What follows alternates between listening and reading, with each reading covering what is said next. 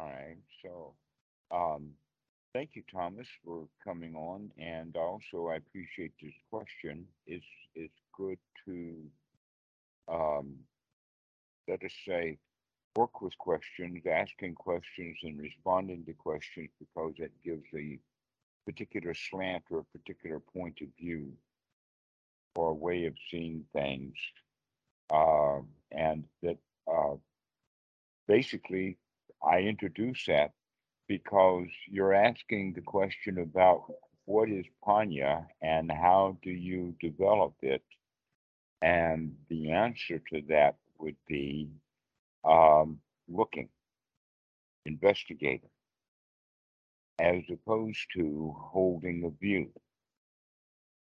And so the word view in the Pali is almost always confused by Westerners, because they think that right noble view is a way of looking at things, or a decision that is made because of the way that we looked at things in the past.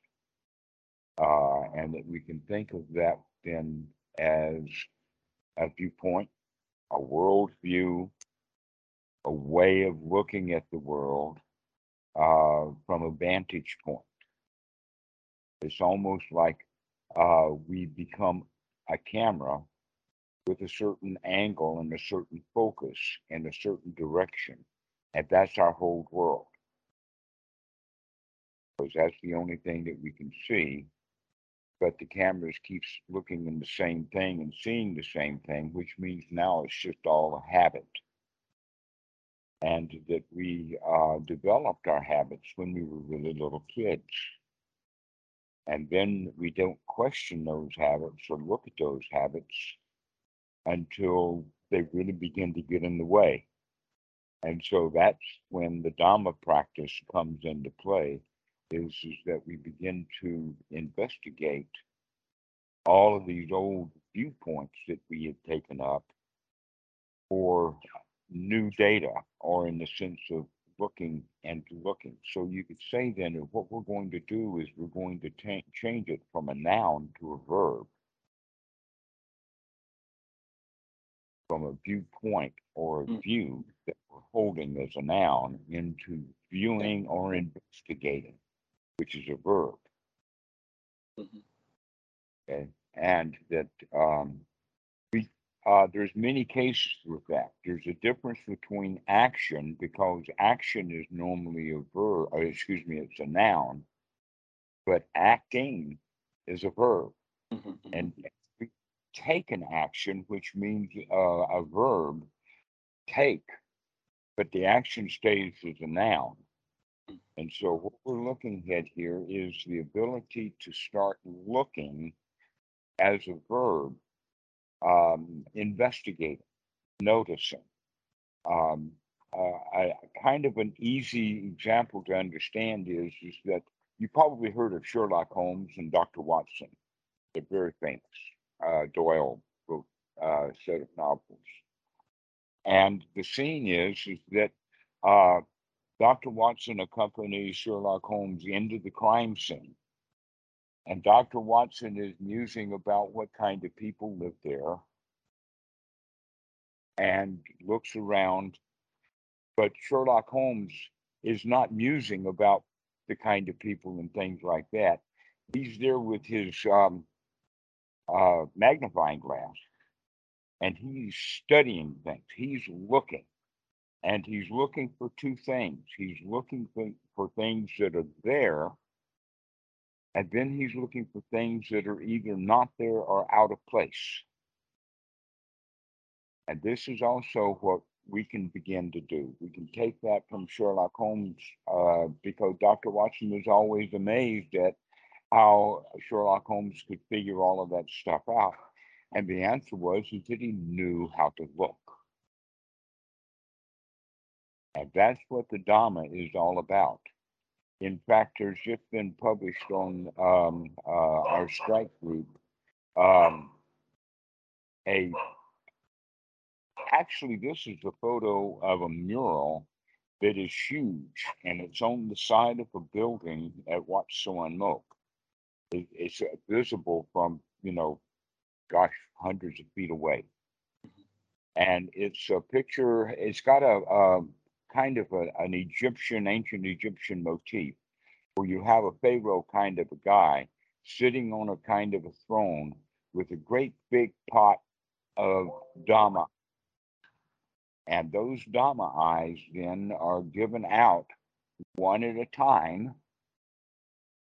And there's one guy there that's just putting his on. Another one is making sure that it fits right and that kind of stuff. While up in the right-hand corner is dozens of people, headless, that are fleeing. They're running away. This is the normal way, or you could also say they may not be fleeing so much from the Dhamma. It's just that they're just running around helter-skelter with no eye at all. It's just not looking at what they're doing. So the Dhamma eye means that now with our Dhamma eye, we begin to investigate what is going on right here, right now. So you could say that a view is based upon the past, because we accumulate the Dhamma, or excuse me, we accumulate information and we come to a conclusion. And then that conclusion is a viewpoint that we hold. Mm-hmm. Examples of that would be this country is better than that country, or this religion is better than that religion, or this political party is better than that political party. And that we hold these views without investigating. And so the whole quality of the teachings of the Buddha has to do with looking and investigating to see what is wholesome and what is not wholesome, or what is, let us say, useful, valuable, wholesome, as opposed to unsatisfying. So we're looking for the way of getting the mind into a state of satisfaction in this moment. That's what we're actually looking for. Looking for what's going on in this present moment that's worth having this moment over.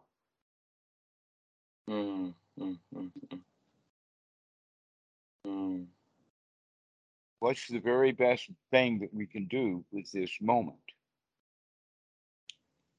And then we do that the next moment, and we investigate the next moment. What can we do to make this moment a very good moment?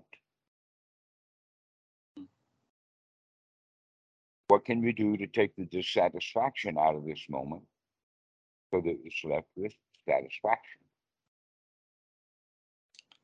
What's crazy is that it feels like a lot of the time when that question is asked,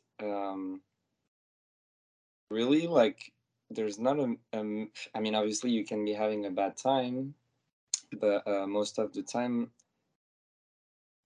nothing's really going wrong. And observing that question, I come to the conclusion that really there's not a whole lot to remove or add. It's just a matter of being content, kind of being okay with what is.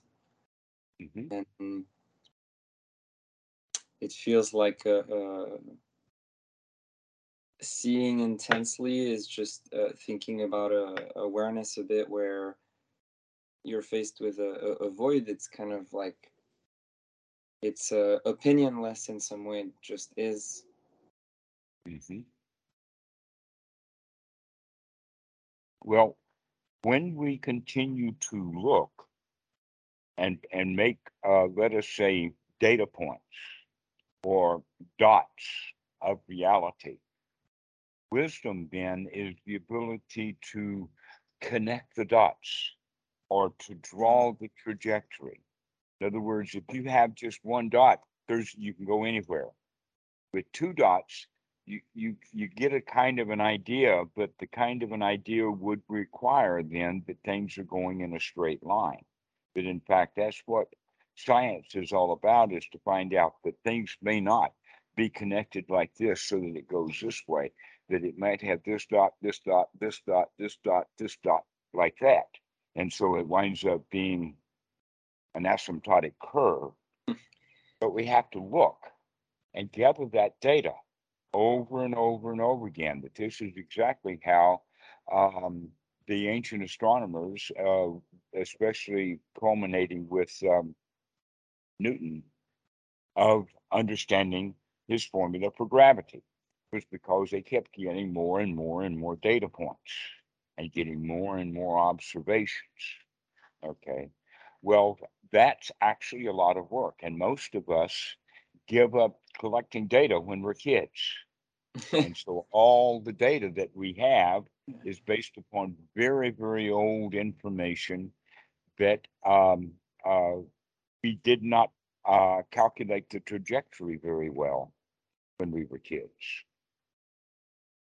And there's basically several things that happens with almost every child. And that is, one, when we were born, we are nurtured by our mom. She takes care of us. Very few of us that I've never met a baby who was what you would call a dumpster baby, a baby that was left on a doorstep or thrown in a dumpster, right? Those babies generally don't do well and they don't survive. But our moms took care of us. And I'm very grateful for my mom to give me that nurturing. She took care of me when I was a babe, until she got pregnant again. And about the age of 4, that's when I turned from mom's little baby into mom's little helper. And from there, it's going to school. Okay, and so our life changes at about the age of 4 to 6 for most kids. But in fact, the age of 6 has been known for centuries, that a kid who is 6 years old is capable of surviving on his own. Many examples of that. That's in fact why kids were put to work at the age of 6. But when I was in India, depending upon where I was in India and whatnot, but generally the waiters, the table waiters, were all 6- and 7-year-old kids, because they're already up to that. But in fact, even in the West, that's when we, instead of putting our kids to work at the age of 6, we put them in school and put them to work that way. Okay, so, but a 6-year-old can be put to work, but he still has a 6-year-old's way of looking at things, a viewpoint. So we began to gather a lot of information when we were kids, and almost all of us resent that we were taken out of that nurturing place as infants. And then as children, we were put to work.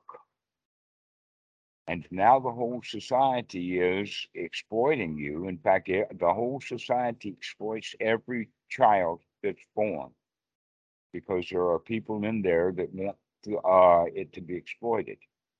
An example of that is a boss is not going to hire a worker unless that boss knows for sure he, the boss, is going to make some money off of that worker, which means that the worker is not going to be paid his full value.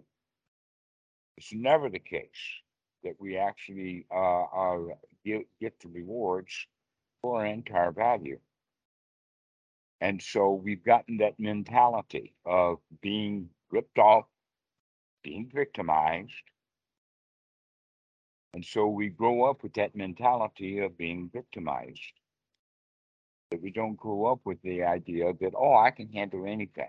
We get to the idea of what can we handle, and find something that you're good at and be good at that. But very rarely is the choice of what we're going to be good at wise, because we are told to be good at something, and then we have to choose something to be good at. And that generally doesn't get us into a position of satisfaction. That in fact, if we were able to tell our children somehow that being satisfied with life and being happy, for instance, a kid in grammar school, to tell her to be happy rather than to get good grades. The grades are irrelevant. The question is, are you going to enjoy your day at school? Well, sometimes in order to enjoy the day at school, that means that the kids got to figure out that if I do my homework, I'll have a good day. And if I don't do my homework, it won't be a good day. But most kids never figure that out. They just get in that war about, am I going to do the homework or not? But whether they do it or not, they're going to still wind up feeling bad. And so this is the basic habit that we get into. Our culture supports it. Our mommies and daddies support it because that's the position that they're in. And we see that life's choices has to do about whether you were going to do it or not do it. But a much better criteria for living our lives is, am I going to enjoy this if I do it? Am I going to enjoy this if I don't do it? Or am I not going to enjoy it if I don't do it? Or not enjoy it if I do it? Okay, so that's normally, it's kind of like an OK corral. And from left to right is, do you do it or not do it? And then from up and down, I feel bad, I feel good. And when you recognize that those are two different choices that we can make, then we can always choose to feel good, whether we choose to do it or not. Mm. But we're in such a bad habit of choosing to feel bad whether I do it, or to feel bad if I don't do it. And so our choices is always winding up, keeping us from being satisfied. And so the whole practice of the Dhamma is to remember to change that thought pattern, to change the way that you're looking at things, and to choose intentionally to talk ourselves into the state of liking,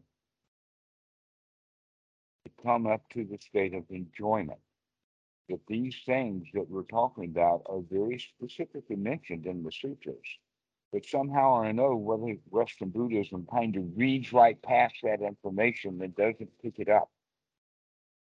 Or more than likely, though, what they're to do is that they're taking this information and then making it an ideal, a goal that's almost unattainable,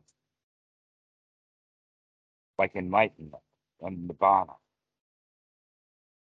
For me, it's the jhanas. I already knew before I talked to you last time that it was not through seeking and wanting that I was going to get it, but you added a layer on that, and we're like, listen, if you want it, it's done. It's over. Yeah, if you want it, you don't get it, because, in fact, it's the wanting that keeps us in a state of turmoil. It's the wanting. It's what gets multiplied. It's whatever you feed gets multiplied. Mm-hmm. And so the entire practice then is based upon the Four Noble Truths and the Eightfold Noble Path and the application of that Eight Noble Path in the practice of Anapanasati. And we do that for basically two reasons. One is to wake up and to look at what we're doing, etc., like that, get the mind into a really, really good state. And then we have something to do. In other words, getting the mind in a really good state would be like getting the mind fit for work. This is a term Bhikkhu Buddhadasa uses. It's a mind that's fit for work. Means now we can put it to work. But we got to get it ready for work. Okay? That no one gets right out of bed. I mean, some people do because they're working at home to get right out of bed onto the computer. No, most of us will go to the bathroom, take a shower, get cleaned up, maybe get some refreshment, get a cup of coffee, and then we sit down to work. In other words, we get ready to work, and then we work. And many times people will show up at work and they're not ready to work. They're hungover. Angry.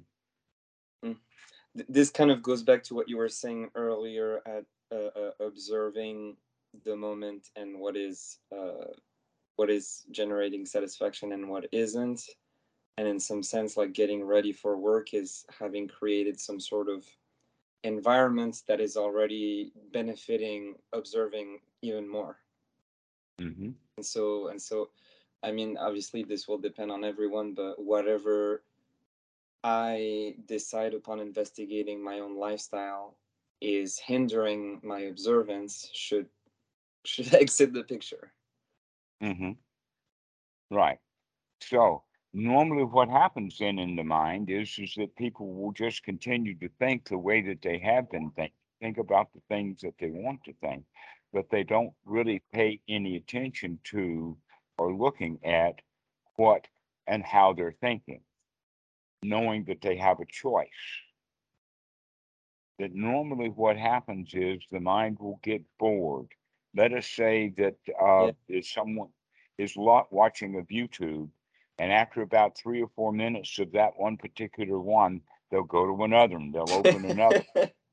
It's almost like the YouTube has to get all of its work done in the first 5 minutes, because most people are not going to be watching the whole video mm-hmm. because of the boredom. So we jump from one thing to the next. In certain places, they call that monkey mind. Mm-hmm. The mind jumps from here to there to here to there. And when we move from that one video to the next video, we know kind of that we're doing that, but we don't look at, why did I change the video? What was I looking for? Did I get what I was looking for from this video? Or am I now just curious about the next one and I'm not paying attention to this one anymore? Well, when we can see that we do that with YouTube videos and other things like that, we can recognize we do that with our own thoughts. And this is when the students get into the meditation hall and they recognize that their mind is a monkey mind. It's almost like we've got an internal YouTube and we just keep switching the channels mm-hmm. over and over and over again back into a kind of a circle, so that we deal with this one and then A, B, and C, and D, and E, and A, and B, and C, and A, and 1 and 2, and A, and B, and C, and then just over and over again. It's funny because before I had heard of this expression and I had integrated it in a sense of, when I meditate, I see that my thoughts are all over the place, and I would call that monkey mind, as in I don't get to decide the fact that my mind is a monkey endlessly jumping from a branch to another branch, from a thought to another thought. But what you just brought in of accountability and saying, I am deciding to hop from the branch to the other branch because I am dissatisfied with this branch, and that's why the other branch comes around, is really, thank you for that. Man.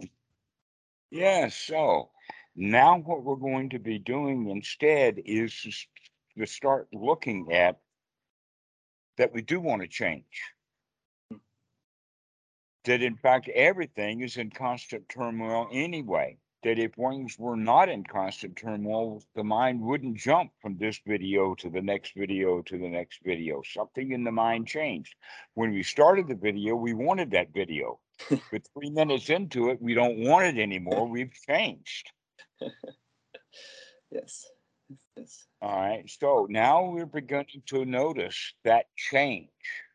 This is what we're looking at, is the changes that are happening, because we have a, let us say, we can begin to take control over those things. And so this is where the investigation comes in, into the sense of seeing that change and that jump, and recognizing that dissatisfaction that is with the video that we're playing right now. Okay. Yeah. And at one point we wanted that thought, and now we don't want it anymore, and we become dissatisfied. All right. That's where the observation comes in, but the observation has a kind of a prerequisite. And that is to remember to look. It's not just a matter of looking. We have to remember to look. Yeah. Remember to keep coming back. And so this is one of the skills to be developed. And we want to develop that intentionally. In just a few minutes, I'll talk about one of the ways of developing sati intentionally, because we want to find something that goes back and forth and up and down, and every time that it goes from one to the other, we're going to hit it. Okay. So, some monkey spanking ahead. Now, once we have the sati and we do the investigation, we're going to make a choice about, is this thought actually good enough right now? Or can I make it better? Can I make a change to it? And the change that we're going to make then would be bringing the mind out of an unwholesome state into a wholesome state by having removed the unwholesome thought with a wholesome thought. An example of that would be the Buddha uses the term, aha, I see you, Mara. Aha, I see you, unwholesome thought. Or I see that I've become dissatisfied with this thought. Whatever it is. Now, it's also possible to wake up sati, take a look, and see that the mind right now is already in a great big wholesome state. If that's the case, then we can make it even more wholesome by congratulating ourselves for having a mind in a wholesome state. Oh, wow, I'm glad that I'm still here. All right. And so we can bring a way of congratulating ourselves from seeing the dukkha and coming out of it, or seeing that we're not in it. Both of those are worthy of congratulations. Great tools, great tools. Thank you for that. So, in the beginning, we're going to be noticing a whole lot of monkey mind jumping around, and often we don't like it. Shame, yeah. Because that's the state of mind that we've had for years, and we didn't know that. Now that we're beginning to look, we can see the monkey mind, and we don't like it, which is just more monkey mind. Now the monkey mind has jumped out of the limb that he was on onto the I don't like the monkey mind limb. Yes. All right. And so here's the point that we have to take the right effort, which is part of the Eightfold Noble Path, to take the right effort to actually gladden the mind, to actually throw out that unwholesome thought, oh, poor me, I can't do this meditation, it's hard work, into, ah, I got it again. Never mind, start again. That's a very famous phrase that Goenka got going. Never mind, start again. When the mind wanders away and you recognize that it wandered away, just come back and start again. Now, this is the point about the sati, is because if we can remember to never mind, start again, then we can continue to do that. So now we begin to apply that sati to the breathing. How we apply it to the breathing is basically, there's one thing that's missing with Western meditation. They try to make it too passive, to where actually Anapanasati is an active meditation. And one of the things that we mean by active is that we're actually going to start controlling the mind rather than just letting it be a pet that's just all over the place. Okay. An example is a puppy or a young dog under a year old, and the owner goes to work in the daytime, and the dog is left at home for all kinds of mischief. That's when the dog will chew on the couch, or chew up and make a great big mess, okay? And when we come home, what the dog really needs is a whole lot of love and affection and attention. And what do? We fuss at the dog instead for making a mess, right? We're actually very happy to see the dog. The dog is very happy to see us. We won't let that, because the mess that he's made in the past now becomes important. And so one of the ways of learning to control a dog, well, one thing is that they kind of grow out of that chewing stage. But another point is that we can work with the dog by giving him toys to chew on. And so here we're going to give the mind something to chew on. Yes. Okay. Which means now that we have to take control Rather than just letting the dog just go do what he wants to do and then punish him later for it, we're going to actively take control of the mind by paying attention to the breath. And we're going to learn to control the breath by the mind paying attention to it. This is not a passive meditation. This is an active meditation. And the active meditation is to take, in the sutras they talk about it, mindfully he breathes in long, and mindfully he breathes out long. Now, what does that mean? It means that we're going to intentionally or mindfully take longer, deeper breaths, which means we're beginning to control the mind to control the breath. You can't control the breath by having long, deep in-breaths and long, deep out-breaths if you don't control the mind to do that. The body's just not going to do it by itself. And in fact, the body doesn't even breathe at all by itself. It's the lower part of the reptilian brain in the back and the automatic pilot part of the brain. And that we're going to bring that breathing control out of the automatic pilot in the anterior cortex up to the frontal cortex by consciously breathing. Now, one of the things that the neuroscientists have learned through their functional MRIs and whatnot, that if someone is actually paying attention to and taking deep breaths, it actually does light up the frontal cortex.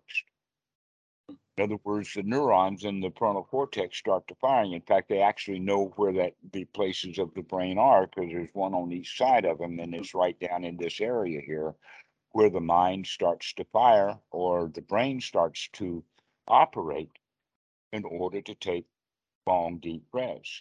Also, there's great benefit in taking these long, deep breaths. One of them is that we get more oxygen in, and the body needs oxygen to live, but we normally function at a very, very low level, just the least amount of air necessary to keep us alive. But when we start to breathe more, we begin to make the body feel vibrantly alive. We wake the body up, literally, through the breathing.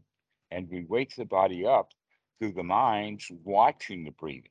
Also, on the out-breath, by breathing out long, we rid the body of a lot of pollutants, carbon dioxide, and other little bodily chemicals. For instance, if we've gotten angry or anxious or stressed out, anxiety, that kind of thing, by breathing in and out long, the adrenaline that has leaked into the system can be expelled through the lungs, because the lungs will break down that stuff and then exhale it if you're actually breathing out long intentionally. Then in fact, the sigh of relief is that exactly. We want to be relieved of all of the pollutions that we have built up in the body, mainly through the way that we're thinking. So if we change the way that we're thinking, we can begin to brighten up, let the body feel better, as well as brighten up the mind by having new kinds of thoughts. And those new kinds of thoughts are going to be wholesome thoughts, mostly wholesome thoughts about what is happening in our world. And when I say in our world, I'm talking about in our location, in our environment, in our setting. That most in the West, we think of the world as someplace way off there. We often will have an image of a planet Earth. But your world is actually the world of your senses in the way of your world is what you can see, what you can hear, what you can taste, what you can touch, what you can bring in as sensory awareness. And what's happening way over yonder or what happened long ago is only a concept in the mind. It's not real. And it's the monkey mind that's jumping around, giving us the delusion that the past is real because we're thinking about the past. But the real is right here, right now. Yeah. And so we're going to start paying more attention to and talking to ourselves with discursive thought about what's happening right here, right now. And so, the goal of this So this is really interesting because you're absolutely right. The Westerner approach is definitely to not touch the mind and kind of passively be a bystander and try to not inflict on it. So it's very interesting and empowering to feel like it's okay and even desirable to make it long and make it deep, take it in and take it out and breathe it out. And I'm curious, is the sole goal of that practice to start building a momentum of controlling the mind, being able to be aware of its state at each time and gladden it on command? I would say yes, more or less. I would say it differently without using the word goal. But you can make it a goal in the sense that it's an immediate goal. Yes. Often our goals are way off into the future, which means that they're just magical thinking. Yes, so yes. When we're talking about the goal is to take a deep breath, and then we do the deep breath, and we've just met our goal, so let's celebrate. We just did it. Cool. Okay. Or another way of thinking of it is that the only goal that we need to do is to remove the unwholesome thought and to put a wholesome thought in. That's the only work there is to do. And once we've done that, the job is done. Now we can rest. Mm-hmm. And so I guess, when do you stop? When there's just the monkey stops jumping? Right. For a while, and then he'll start jumping again for a while. Then you remember, and it'll stop again for a while. Mm-hmm. All right. So we keep coming back over and over and over again, because the monkey forgets that he's okay. And so he wants to go get something. Got it. And so we have to continue to practice this little operation of remembering to investigate, to take a look with the idea that, hey, we can make this right now. We can make this better.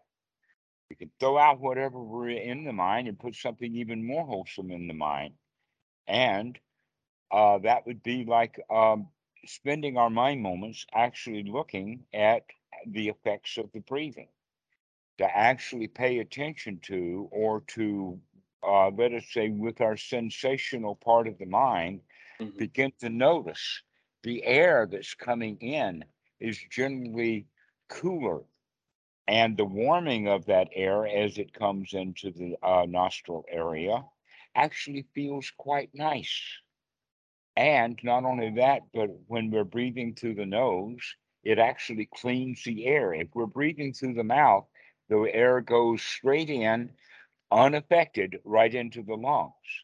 But if we're breathing through the nose, it doesn't just come from the nose all straight down, but it's got a lot of cavities in there, and the air goes all around. It's almost like a maze that it has to go through.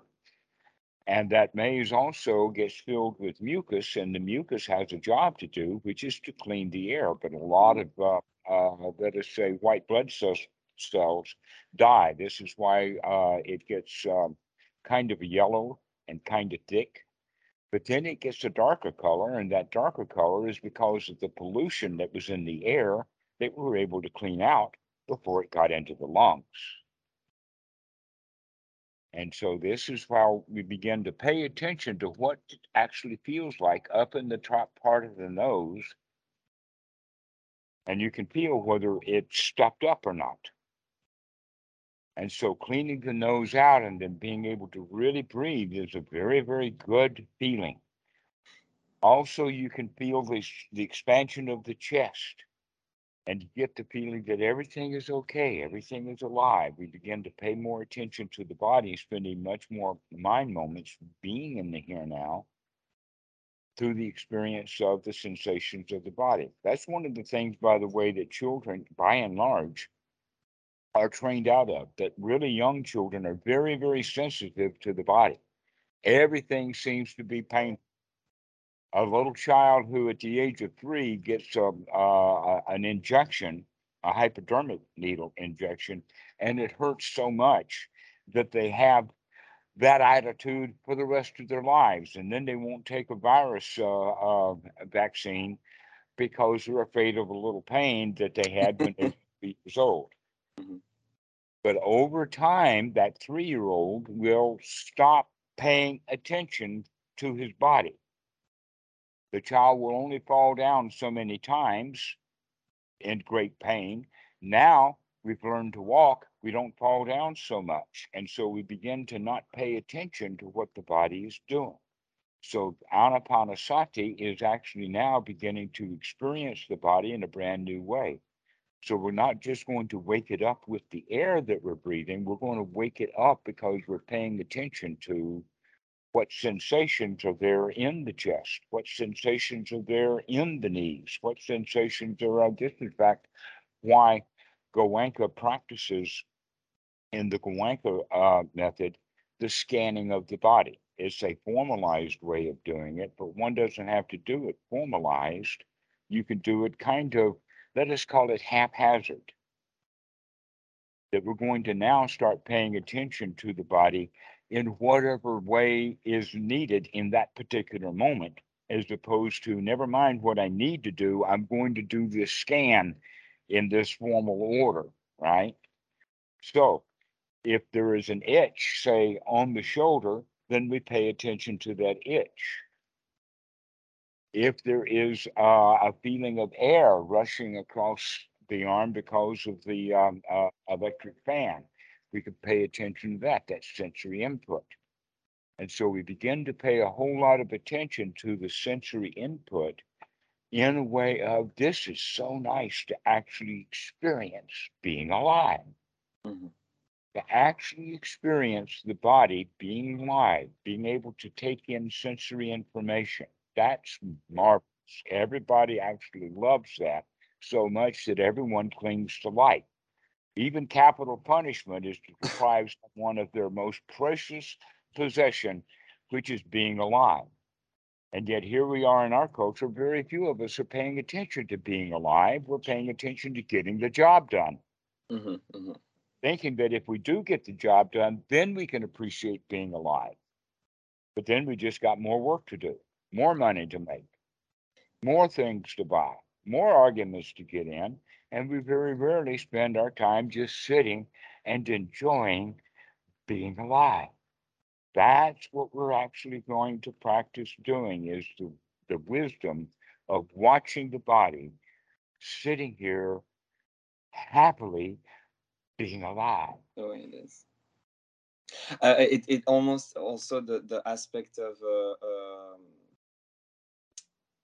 slowing down the breath by making it deeper and longer feels like it really goes hand in hand with this notion of slowing down to observe.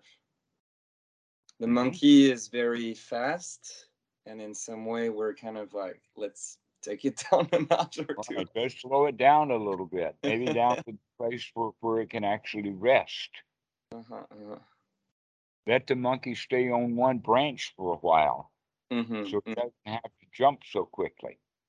Yeah. So taking our attention span then from 3 minutes up to 4, up to 5, maybe up to 20. Then in fact, they know for a long time that children at best have an attention span at 20 minutes. Mm. So why have a math class that lasts for an hour? Because the last 40 minutes of that class, kids are not paying much attention.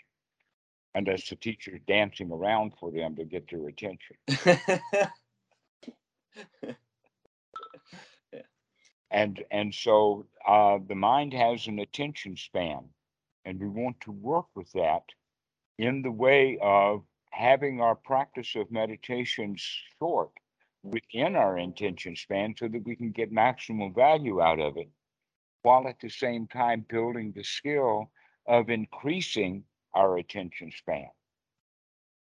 So a basic mistake that is made in Western meditation is to have hour-long or 45-minute-long sessions of sitting, which is actually longer than the attention span, which means that most people are wasting at least half their time or more in the second half. They've gotten tired. The mind has gotten exhausted. We then begin to go deep into meditation. But that kind of deep meditation is kind of like a sleep.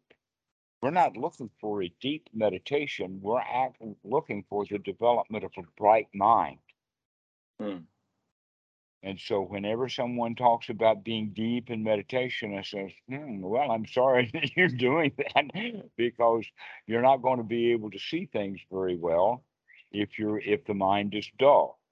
So the way that we can keep the mind from being dull is by making sure that we're taking long, deep breaths, and also with sati to keep renewing that intention, that attention span, to keep renewing, to keep coming back and starting to make things new again. This new breath is a new breath. Let's start over. Never mind, start again. Mm-hmm. Okay, so. And so starting in the beginning of having shorter sessions, let us say 10 or 20 minutes at the most, but doing it more often a day rather than once or twice a day. Let's plan on doing it 5 or 6 times a day. 6 times a day for 10 minutes will give you much better results than 1 full hour at one time. Because that waking up and remembering to wake up then will start to happen between those 10-minute sessions. We'll be very wakeful. We'll be very And so keep remembering to come back and keep remembering to come back and doing that often a day. The progress will be fast. But if students are practicing 1 hour a day sitting for a long period of time and allowing the mind to get really dull, and thinking that the dullness is some value, and so they'll very quickly get their mind into a state of dull. Okay, but that dull state is actually a hindrance rather than an attribute. We want to wake the mind up. We want to bring it up, not down. Okay, and so by bringing it up, it also has its own stability. Because we're above the world. We're not agitated by the world. But when the mind gets deep, it's also down in the dirt. Mm. And so real relaxation can come by getting away from it, getting up above it. And how we do that is by literally talking ourselves into feeling good. A way of saying it is that we have spent our whole lives talking ourselves into feeling bad. Now it's time to intentionally start talking ourselves into feeling good. To start telling the monkey, you're okay, everything is fine, okay, oh, nothing to do, and we can just relax. So we're going to be taking long, deep, relaxing breaths. We're going to be noticing the body with the idea that we're going to find where the tensions are in the body and bring the breathing into those areas so that the body can relax. That's what the whole point of the first tetrad of Anapanasati is to relax the body. But in order to relax the body, we also got to relax the mind. Thank you. I have to go, but this was so practical and supramundane, and I'm grateful. Thank you for the tools. All right. Well, we'll go ahead and finish here. I think that this is, in fact, a very good place to stop for this talk, but there's a whole lot more to it. But let's review these 3 things, and that is sati, to remember, and we're going to develop that as a skill, and we're going to remember on the in-breath, and we're going to remember on the out-breath to make this a long breath.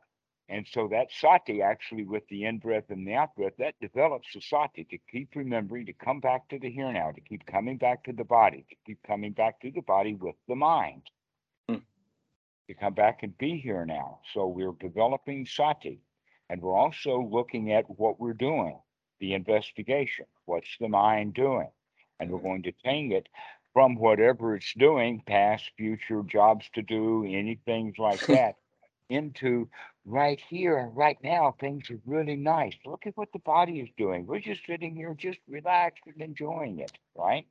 And so that's one's right effort also, is to throw out all of the stuff that is not here now and start having thoughts about what is here right now.